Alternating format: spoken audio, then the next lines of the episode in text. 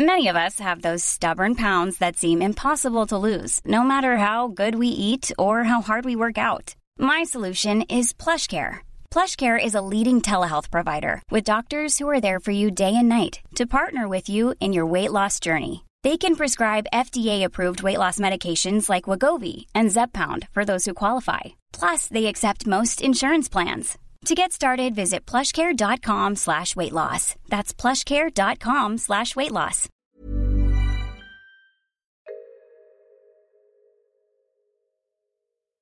Hello, Buglers, it's Nish Kumar, and I am back. Welcome to Top Stories. And today, it's a classic.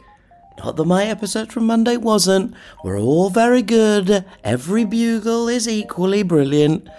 This one is by Andy and some dude called John Oliver. It's Bugle 13, and the US president was still George W. Bush. God, that's a blast from the past. Ugh, it's like getting diarrhea from eating street meat you've forgotten about. Anyway, George W. Bush was on his way back from the Middle East, where I'm sure he'd done an absolutely fantastic job but in no way f***ed everything up. Top story this week, and Bush's trip to the Middle East is finally over. Uh, President George W. Bush returned back to the United States from the Middle East this week. I presume that if he is coming back, there must be peace there now. So, congratulations to the former most volatile area on Earth. I hope you're enjoying your newfound peace and are busy thinking about what kind of thank you present to buy for Bush. Well, it's wonderful news, isn't it, that uh, you know his Middle East tour has come to an end with thousands of years of God-endorsed grudges resolved in one carefully stage-managed whistle-stop extravaganza of attempted legacy creation. So well done, George W. Bush. And when you hear his his simple "Come on, everyone, sorted out" message, you wonder why no one's thought of that before. In, in one of his interviews there, he said, I'm sure people view me as a warmonger. I view myself as a peacemaker. And to be fair to him, that is half true. Now, he, he's 50% right there, and that's already a step up from being 100% wrong. In a speech in Abu Dhabi, Bush called on the Middle East to embrace democracy and said it was the best way to defeat extremism, although recent history has shown that, in fact, democracy is the best way to elect extremism. So that may well backfire. How do you think uh, history will judge Bush's uh, little jaunt around the Middle East, John? Well, he's already decided on that because he he said this week uh, when history was written that it would judge America as having helped the world.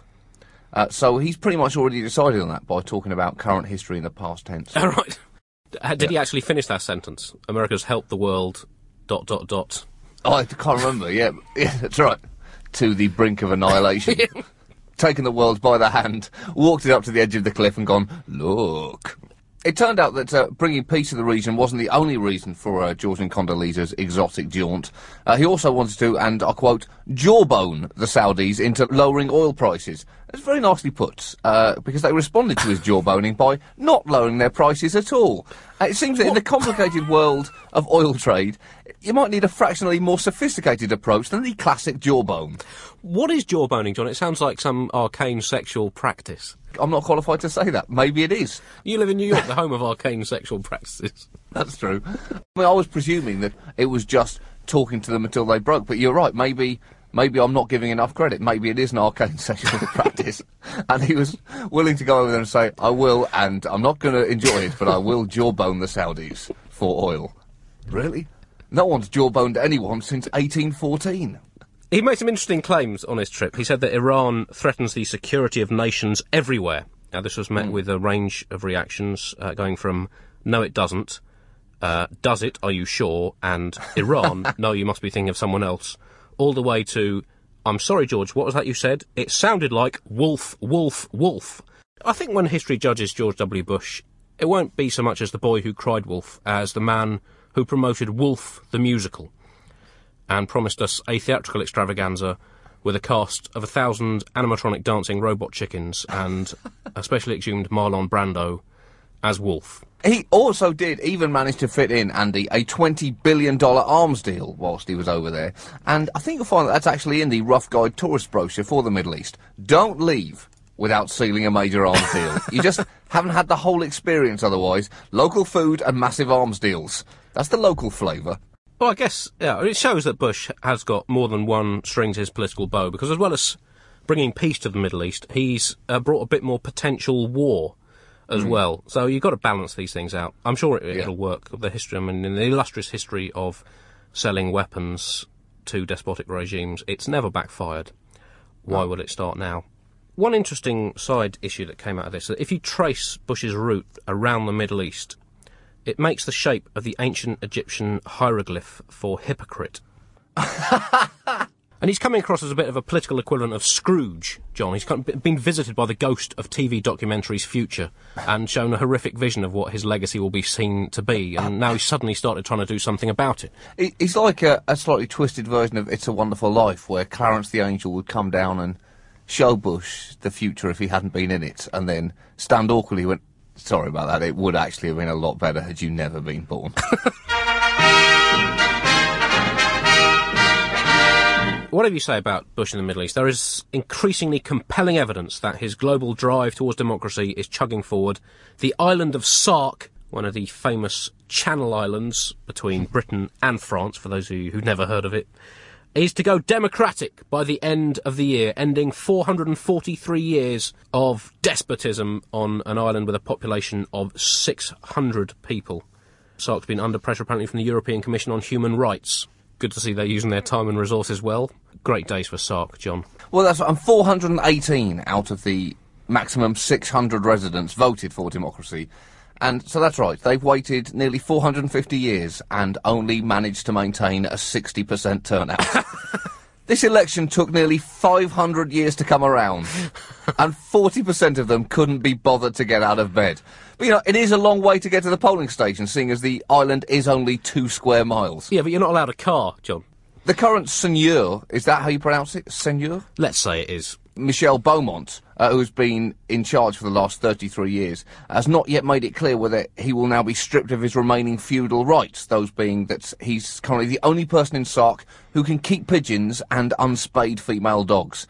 Listen, Andy, if they let him keep pigeons, they haven't finished this revolution properly. Yeah. It would have been like if the Romanians had let Ceausescu keep himself alive. It's just not the same.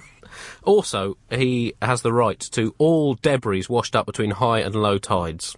Is that true? Uh, he does, uh, according to no less a source than Wikipedia. This is a right which is, quote, seldom enforced. Seldom's not never. I would, I'd love him to stage a bloody coup now, Andy, or they do a massive civil war. Like you say, there are no cars on the island. He should just buy himself a tank. It could be the smallest dictatorship on the planet. Well, it's interesting you should say there should be a coup because in 1991, a Frenchman launched a one-man invasion of Sark with a semi-automatic weapon. But it failed, and he was arrested after he made the schoolboy military tactical error of sitting on a bench for a while. Hold on. It was a one-man invasion. He decided. He got up one morning and thought, "I'll invade a nation." Uh, unfortunately, I guess Sark has no oil reserves, so therefore this is not a big story in the world. no, exactly. Otherwise, I've got a feeling it would have been quite a big one. Yeah, that's the way the media works. If we have any Sark listeners, which I'm willing to bet we don't, but if we do, please do email in and let us know how democracy is going over there. Thanks for listening. This has been great fun. And what was I doing while that episode played out? Mind your goddamn business, buglers. You don't own every part of my life. I was taking a dump. Hi, it's producer Chris from The Bugle here. Did you know that I have a new series of my podcast, Richie Firth Travel Hacker, out now? It's the show where Richie Firth and I talk about how to make travel better in our very special way. In this series, we discuss Lime bikes, Teslas, the London Overground, and a whole bunch of other random stuff that possibly involves wheels or tracks or engines of some variety. God, what a hot sell this is. I mean, you you you must be so excited. Listen now.